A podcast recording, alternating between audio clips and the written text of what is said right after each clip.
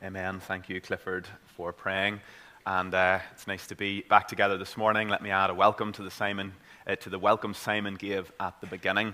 And if you have your Bible, please do open with me to the book of Revelation, uh, chapter two. I have been excited to get back into Revelation with you. Uh, we started before Christmas with three messages in Revelation chapter 1. Since that was a little while ago, I thought it would be good to begin by recapping a bit of what we have seen thus far. In my introduction to the book, we acknowledged that Revelation is a bit like an impressionistic painting. Up close, when you're looking at the details of the text, the work and the themes can seem a bit blurry and hard to discern meaning in. But when you step back and see the big picture in view, it can help you make sense of the details. So we started um, back in November with a big statement uh, uh, on uh, why Revelation is in our Bibles, just to get it really clear in front of us. And here was the statement that I made uh, explaining why Revelation is in our Bibles. It's in our Bibles to give us a bigger vision of our sovereign God who reigns over all of history and whose kingdom will never be defeated. What effect is that big statement supposed to have on us? What effect is the book of Revelation to have on us? Well, I think it is this. This vision of Revelation is given to fill us with a sense of confidence so that we can live faithful and hope filled lives as followers of Jesus in this fallen world. When we were looking at chapter 1, we saw that it starts with this great vision of our triune God. It's a vision of the sovereign triune God to give us stability as we face all the ups and downs of life.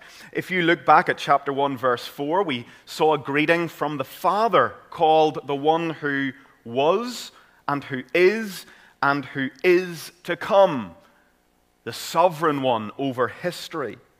We saw the lion's share of chapter 1, a greeting from the Son and the majestic vision of Him and the reassurance He gives right at the start of this book as He places His hand on John and says in verse 17, Fear not, I'm the first and the last and the living one. And we saw a greeting from the Spirit, referred to as the sevenfold Spirit representing his power, a power and strength that he works in us to help us remain faithful in all the tribulations we experience in this world. And we recognize that the main lesson of that opening chapter was this what we need more than anything else to live faithful lives in a difficult world is we need a big vision of our sovereign God, the one who is our refuge and our strength, a very present help in trouble. That's why Revelation opens up with this big, majestic vision of the triune God, something stable under your feet when everything else in this world can be inherently unstable. And something we recognized as we introduced the book also is that one way to organize the book is seeing it consisting of seven sections of sevens. We're going to follow this structure loosely as we press on now into the main body of the book. And this morning, we are entering this section of seven direct addresses to local churches. They were actual, historic, local churches in what is today modern Western, Western Turkey. We're going to spend the next seven weeks here, and let me just say a couple of introductory things as we enter this first set of sevens. Just a quick word on structure and purpose. First, these direct addresses to the seven churches all follow a similar structure. You'll get used to it over the next seven weeks. Each letter consists of four main parts. First, you see an introduction. It reminds us of the character of the one Jesus who is speaking.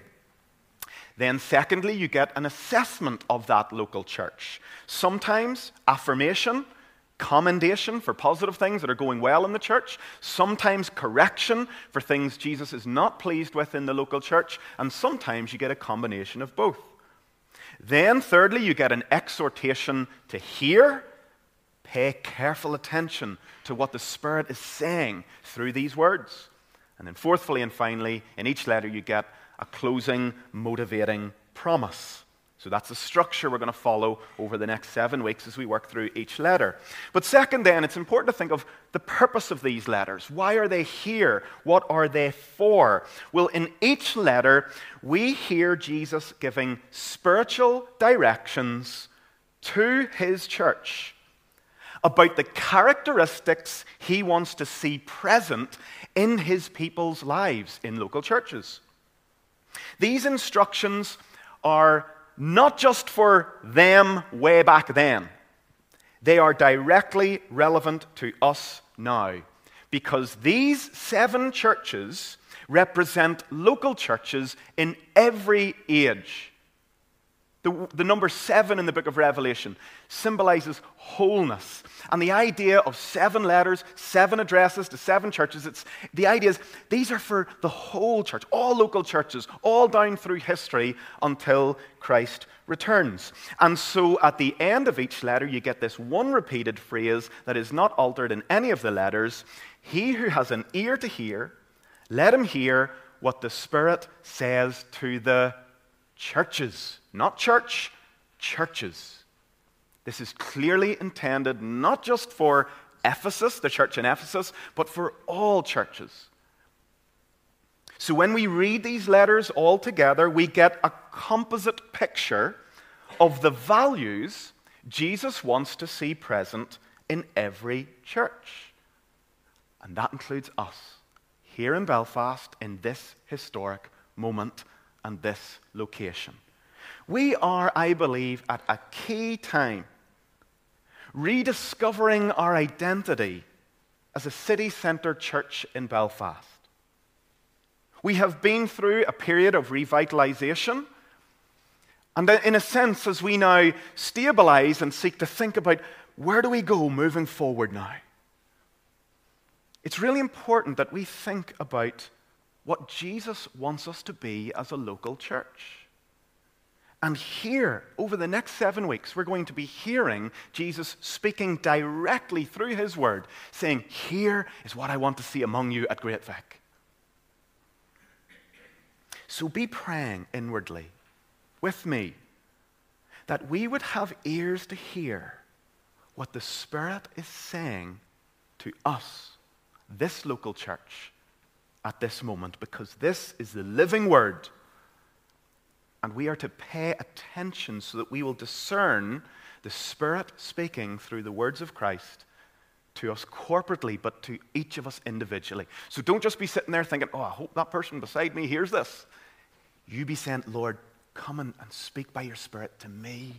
Give me open ears to hear what you're saying to me. So, the first address that we're looking at this morning you see there in chapter 2, verses 1 to 7. It is addressed to the church in Ephesus.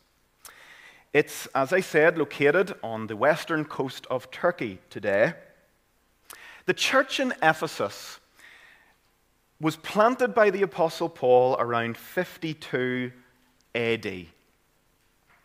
He stayed there, we know from the book of Acts, for about two to three years to see this church rooted and established in good truth, good, true doctrine. We know that when he moved on, he left a couple called Priscilla and Aquila there to help solidify and develop things. In 1 Timothy, we learn that Paul had sent Timothy to Ephesus in some kind of pastoral role. He was to preach And he was to defend the gospel from false teachers who were coming in and distorting it. Tradition tells us that actually the writer of Revelation, the Apostle John himself, had come to reside in the city of Ephesus, and that he had actually become one of the elders of the Ephesian church. Now, why do I tell you all that? Well, simply to say, this church has great pedigree. No shortage of good teaching down through the years. At the point when they would have been receiving revelation, the church had been going for about 35 to 40 years. And then one day, this address comes to them and is read out in their public gathering. Imagine it. Imagine when they heard to the angel of the church in Ephesus write. So we're going to work through the text in just the four parts that I said each letter is uh, consists of. First, we're going to look at this introduction. The introduction to the letter in verse 1 is kind of like the headings we use when we're composing an email. First, you get your to. Who's it to? To the angel of the church in Ephesus. Now, this way of addressing each church reminds each church that they are a physical local gathering but also are part of a spiritual or heavenly community where there are angels assigned to represent and help them. Paul wrote in Ephesians 2 6 years earlier to the Ephesians that though they were meeting in Ephesus, they were also seated with Christ in heavenly places. So, this address is to the whole church with its heavenly angelic representatives and local members. That's why you have this angelic element in the introduction, but it is clearly addressed to the whole church. Then you get the from line. These are the words of him who holds the seven stars in his right hand, who walks among the seven golden lampstands. Now, clearly, from chapter 1, we know this is Jesus. He was the one in chapter 1 who was holding the seven stars and walking among the golden lampstands. We were told that the lampstands and the stars represented local believers in local churches. So we're told right at the beginning of this letter these are the very words of the chief shepherd of the sheep, the head of the church. These are his words, giving spiritual direction to his flock. He is not a distant shepherd, he is in our midst. Well, after that introduction, we get the assessment. And the first thing I want us to notice before we get into the specifics of this assessment of the church in Ephesus is the two are the two words that begin verse 2. Jesus' assessment of the church at Ephesus could be summarized with these two words I know. In fact, these two words, I know, from Jesus appear in each of the seven letters. Chapter 2, verse 9, in the letter to Smyrna, I know your tribulation. 2:13 to Pergamum, I know where you dwell. 2:19 to Thyatira, I know. 3:1 to Sardis, I know. 3:8 to Philadelphia, I know. 3:15 to Laodicea, I know. This is what he says to us this morning, to each of us individually I know. You may have walked in here this morning with great burdens that no one else knows about. Jesus knows. You may be here carrying secret worries that not even your spouse knows about. Jesus knows. You may be working really hard and feeling underappreciated and unnoticed by people. Jesus says, I know. He knows the truth about our lives, and He lays that sovereign hand of reassurance on our shoulders, and He says to us, Fear not. He also knows the things in us that are not good and that displease Him, as we'll see later in this letter. He also knows if our hearts do not belong to Him and he comes to call us to himself. After noticing those two words, I know, Jesus, or it's important that we recognize that Jesus speaks of four things here that he knows about this church in Ephesus and that he knows about us here this morning. Three of the things he mentions that he knows about are commendations, things that he wants to praise the church in Ephesus for. One of them is a challenging correction that he has to make for the good of the church. So let's think of these four things that Jesus knows about the church in Ephesus and knows all about us. Number one, he says, I know how hard you're working for the gospel where I have placed you. Verse 2 I know your works and your toil. This would have been an encouragement to the Ephesians, and I think this can be a real encouragement to us. Jesus sees our hard work for the gospel here in the city of Belfast. We're working hard for the gospel here. This morning, we have those that have sacrificed being fed this morning through the word so that they can go and teach our children and care for the little ones in the creche working hard for the good of the church, for the good of the, the parents here who are being served by them this morning. We have a growing children's ministry with lots of volunteers. We've got small groups with people leading them. We've got women's ministry, men's ministry, committees for these. We've got evangelism. Hope Explored's coming up in February, three Thursday nights in a row. We're working hard to sing good songs, to be careful about what we sing. We're working hard to be well fed with the truth of the word. We're working hard to grow in grace, to be in a presence in the city where Christ has placed us. There are many who in this church give up evenings for long planning meetings, office bearers meetings, building development committee meetings like the one we'll have tomorrow evening. There are lots of people working really hard for the good of this local church, giving sacrificially of their financial resources, their time, and their love. I think we can personalize this. Jesus knows your hard work for the gospel here where He's placed you. Men, as you seek to set a tone of godliness in your home, as you seek to lead your home in a Godward direction, Jesus knows the hard work that's involved with that. Young mums at home, as you seek to provide love and care for little ones, and it's really hard, thankless work in the beginning. Jesus knows that you're trying to be faithful as you disciple and raise your kids in the knowledge of the Lord. Singles, as you work hard to balance the longing for a relationship with the battle to be content. Jesus knows your hard work for, as you fight for contentment and wrestle with some of the inward feelings and struggles. At work, He knows all about your effort to be a faithful witness, even though it's hard. He knows all about your hard work and prayer for other church members and as you practice hospitality. Even if no one else sees and appreciates, Jesus knows your hard work. He's saying to the Ephesians and to us, Your hard work for the gospel pleases me. I commend you for this.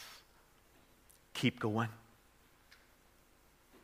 Second, he says, not just, I know how hard you're working for the gospel, he says, I know how you are enduring hard things patiently and are bearing up for my name's sake. Look at verse 2. Jesus says, I know your patient endurance. Verse 3 I know you are enduring patiently and bearing up for my name's sake, and you have not grown weary. Again, let us hear as the Spirit takes the living word and applies it directly to us this morning. We can receive this as encouragement from the Lord Jesus. As I look out on you all this morning, I know as your pastor, some of you have endured a lot, a lot of hard things, even now. I know some of you are bearing some seriously hard things. You've been bearing up under the weight of it. And you've sought to be faithful. And you've sought to keep trusting in the goodness of God, even in the darkness, when you have not understood what He's doing. You know, I heard it said that one of the hardest things about suffering in this fallen world is that it is not evenly distributed. Some of you have lost loved ones and have gritted your teeth in the darkness as you've patiently endured.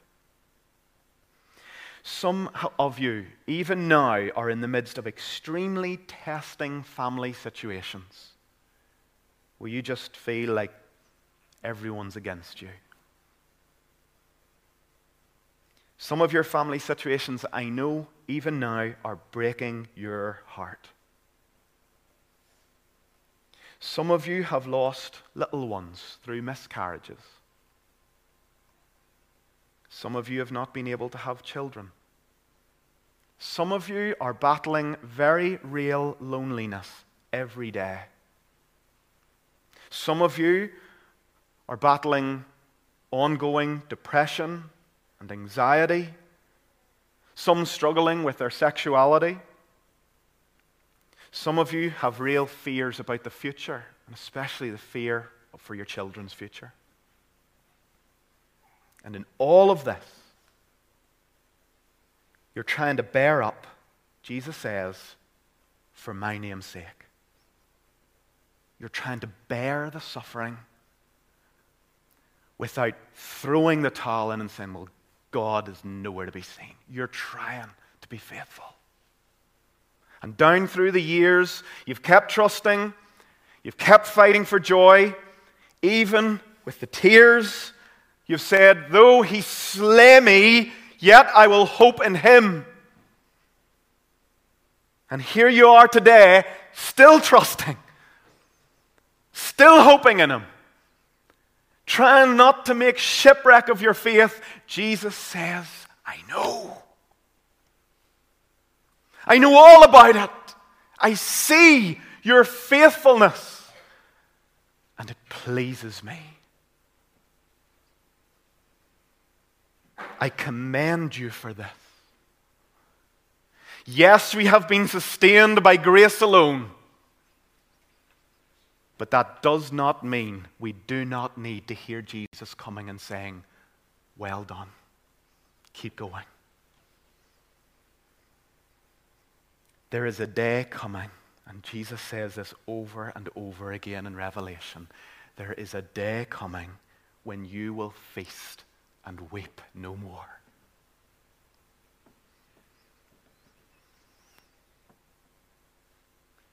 In Galatians 6 9, Paul put it like this Let us not grow weary of doing good, for in due time, in due time, we will reap if we do not give up. So, brothers and sisters, bearing up patiently, hanging in there for the sake of his name, Jesus knows. He cares. That right hand of reassurance is on you, saying, Fear not, I am with you. I commend you for this. Keep going.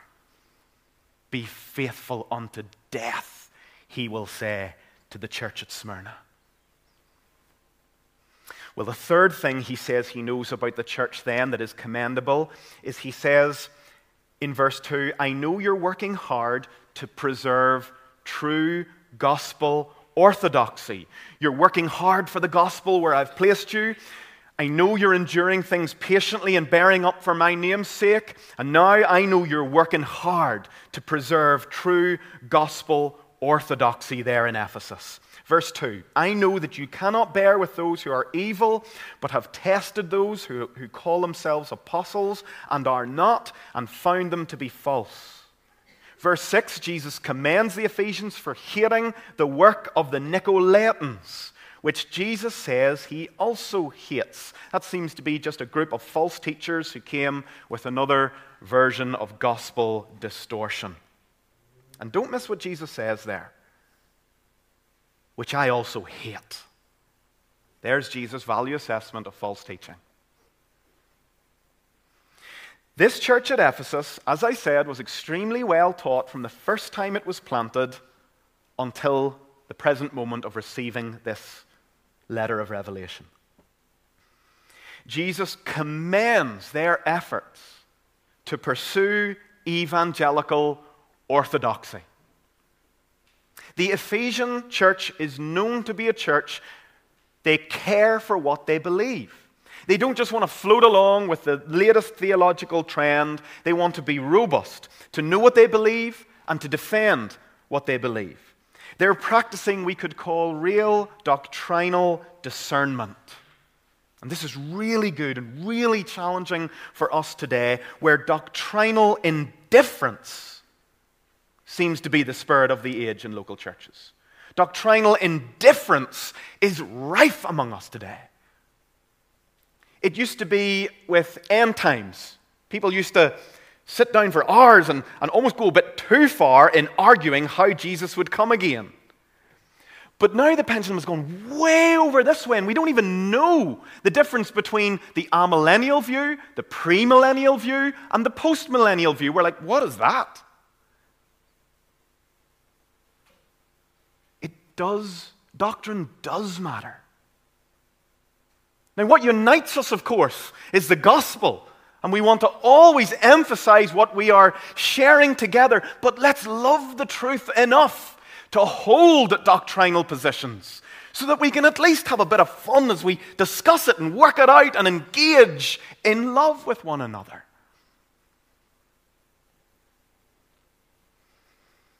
Jesus speaks of this group of false teachers, and he says, I hate false teaching. That should be our value assessment of corruptions of the gospel. We want our values to be aligned with Jesus' values. I'll say more about that in just a moment. But Jesus is saying to the church here, your careful doctrinal discernment is good. I commend you for your heart in this. Keep persevering, keep thinking, keep working hard at this. But now we've got to move on. Here's the fourth thing Jesus says he knows about the church at Ephesus, but here comes the correction. Something else Jesus knows about the church that is not good. Jesus says, I know that you have abandoned the love you had at first. Verse 4 But this I have against you. I have this against you. Imagine their hearts lurching at that moment. You're sitting there enjoying the commendations of Jesus. I know your works. You're working real hard for the gospel. You're bearing up as you persevere hard things. You're fighting hard to preserve doctrinal purity. But here's something that I have against you. Oh, it reminds me of a time when, as a student at Trinity Evangelical Divinity School, I got called in to my advisor's office, Dr. Don Carson. And uh, it was a normal assessment. You know, you got called in as a student from your advisor to kind of track with your progress, how you were doing as a student. And I remember Don saying very, very clearly, Stephen, you've hardly put a foot wrong your whole time at Trinity. Uh, I want to commend you for this, and you've done well here. You've done really, really well. And I was sitting there going, oh, wow. Don Carson saying all these great things about me. That's wonderful. And then he said, But there is one thing that I have against you. And I was like, felt sick in my stomach. And I was sitting in my brain going, Oh no, what is it? Did I not give an accurate reading report? Did I not do something? You know, it was just. And he said, He actually rebuked me for a time when I was praying in public. And he said, Any liberal could have prayed the prayer you prayed. And my heart sank and it was really good and really instructive. He said, Every time you're praying in public, whether it's Thanksgiving for a meal or it's in front of a thousand people, always pray the gospel. And I'll never forget it. And I'm so thankful that I had an advisor who wasn't afraid to pull me up when he saw something that he saw needed correction and needed maturity in my life.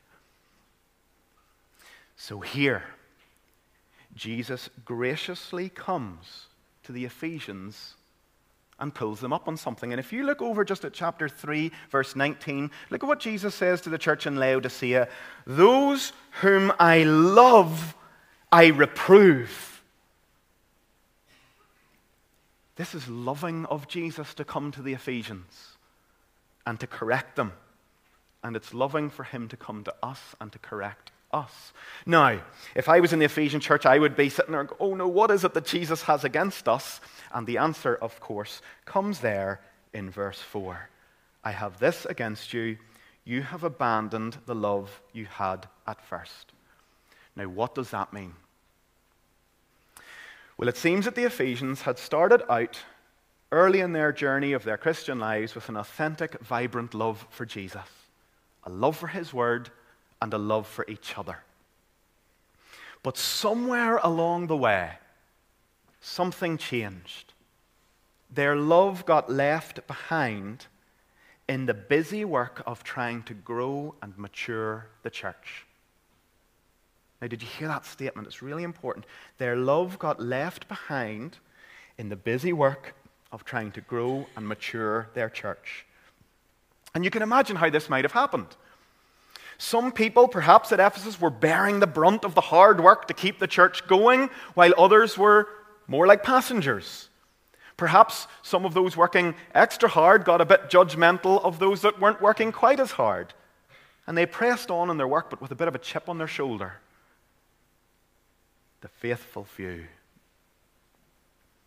Or maybe a few people got a bit overlooked, and a kind of cynicism started to creep in, and a bit of a critical spirit in some people's hearts. Or you could imagine at the church at Ephesus, differences of opinion about the best way forward would creep in, and people would start caring more about their way and being right than about being channels for humility and mercy or in their pursuit of doctrinal orthodoxy, perhaps they somehow became full of hard edged truth as opposed to being people full of grace and truth. Jesus says to the people at Ephesus, Look, there's a lot of good here. But where's the love? Where's the love? Is he referring here to their love for the Lord or their love for one another? Well, the answer to that has to be both. In 1 John 4:20, John shows us clearly how love for God and love for people merge together. John says, if anyone says I love God and yet hates his brother, he's a liar. For he who does not love his brother, whom he has seen, cannot love God whom he has not seen. So Jesus is commending the Ephesians for lots of good things, but then he says, Look, you've lost something of the freshness of your love for the Lord and your love for each other. How might this be expressed? Well, maybe some bitterness within the heart towards each other, some judgmentalism, some eye rolling, some gossiping about each other, perhaps some harsh WhatsApp messages moving back and forward, some hard edged responses to each other. Jesus says, Where is the love? It makes me think of the Black Eyed Peas song. Does anyone remember that one? What was it? Father, Father, help us from above, because people got me questioning, Where is the love? But I think we have to ask might this question, where is the love, be relevant in your life? In my life? This is a warning to those who are maybe getting lots right. There's lots that's good, but perhaps you've become a bit proud about it and have forgotten that Jesus wants to see in your life more than anything else maturing love.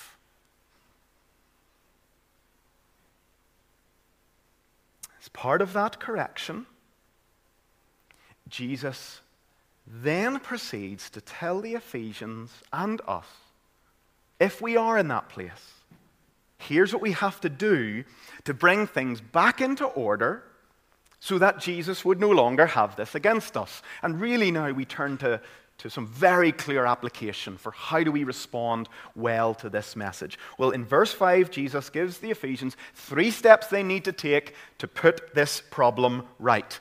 Number one, remember. Remember from where you've fallen. Jesus is saying, think back on the zeal and love that you had when you were more fresh in your Christian life.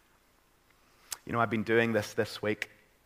When I was, I guess it was about 19, and um, in the summers working for Ulster Bank. I used to work uh, nine to five. I'd come home, get a shower, get changed so that I was fresh. I would eat my dinner. And it was a time when just the Lord was at work in such a wonderful way in my own life, and I just just had such a, an appetite for the Lord. And I would go out in Caledon, County Tyrone, to the fields where there was no one around, and I would maybe spend two, three hours just out singing and praising the Lord and reading the Psalms, had a wee Bible with me until it got dark. And once my mum had to come looking for me um, because she was worried about me. And it was just this lovely, simple life. Um, I don't know whether this, this doesn't sound right. I wasn't married, didn't have children, didn't have any responsibilities. I just went to the bank and worked. I came home and I loved the Lord and I used to love singing and praising the Lord and I just voraciously devoured my Bible all the time. Did not want to watch TV because I just wanted to read my Bible. And you know, I've been thinking now, I'm a busy pastor. I'm working hard for the Lord so hard sometimes that I hardly have time to just enjoy Him like I used to. I'm not out in the field singing as much. And as I've reflected on that this week, I've just thought, oh Lord, let me never become a professional Christian. Where I'm just a pastor and I do all these things because I'm a pastor. No, I'm first a Christian. And the best thing I can give to any of you is that, that I walk closely with the Lord and rediscover what it is to sing in the fields again. So we're to remember, remember back on those carefree times when it wasn't so complicated and when you just delighted in the Lord. Just think back on that. But then, secondly, Jesus says, repent. Remember from where you have fallen. Repent, Jesus says. This means stop living like this. This formalism that is disconnected from love. Confess the sin of lovelessness, turn around, and look to go in a better direction. Jesus gives a stern warning if we do not repent, he will come and remove the Ephesian lampstand from its place, which I think means they will be judged and the church will go into decline and start to die.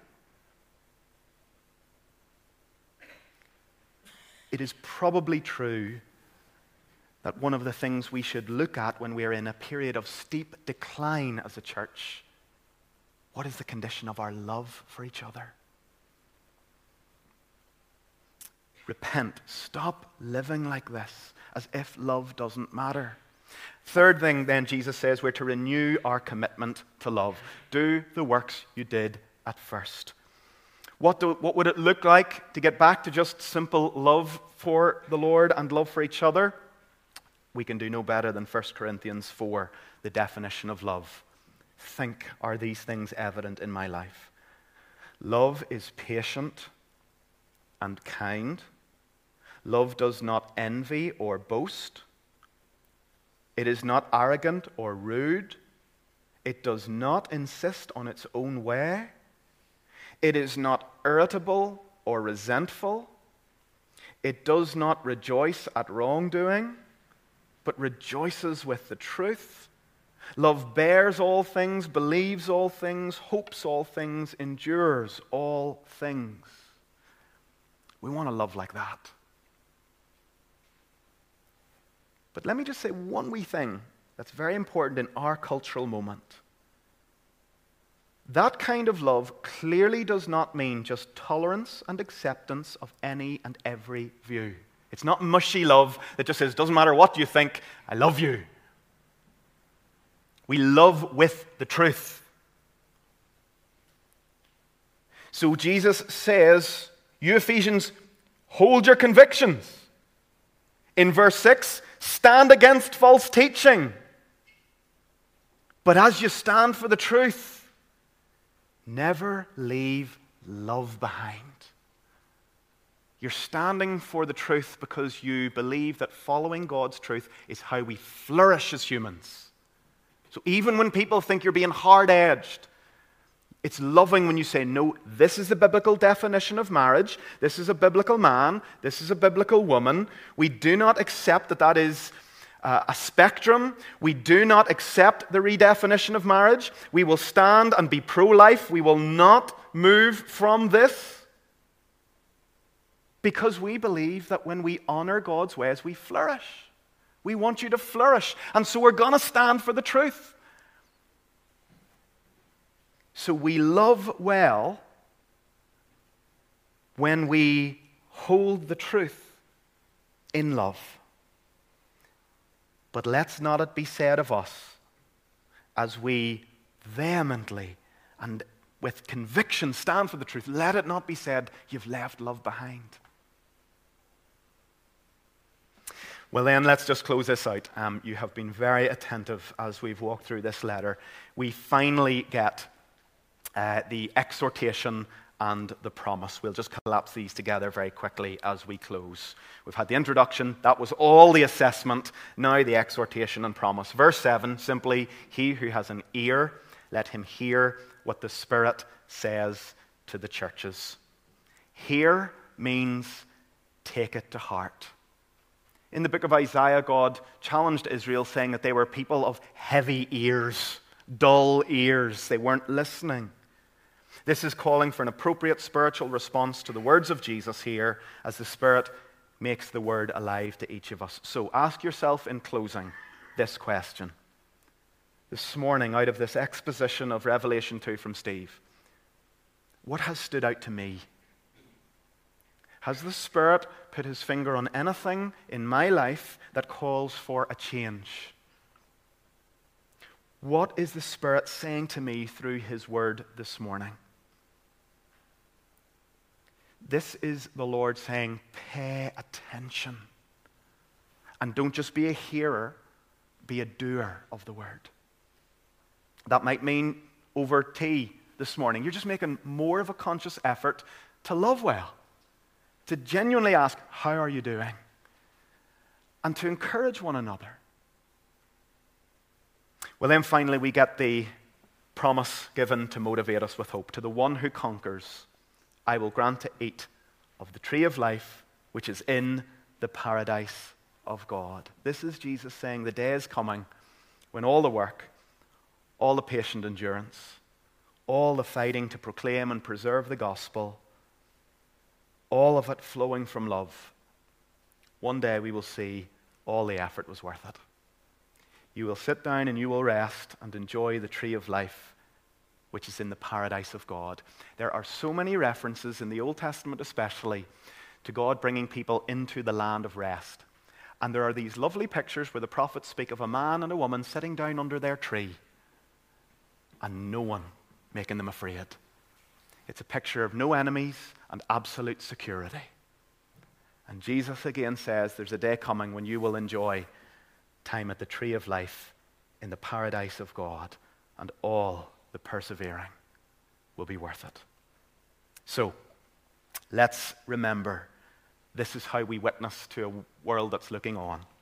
Jesus said, By this, by your love, all people will know that you're my disciples if you have love for one another. So, Great Vic, let's not let it be said of us as we grow, as we develop, as we rediscover our identity, let's not let it be said of us, where is the love? Let's pray.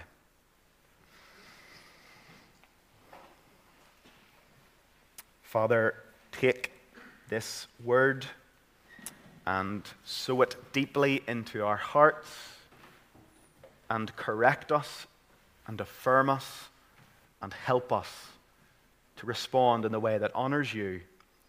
For we ask it in Jesus' name. Amen.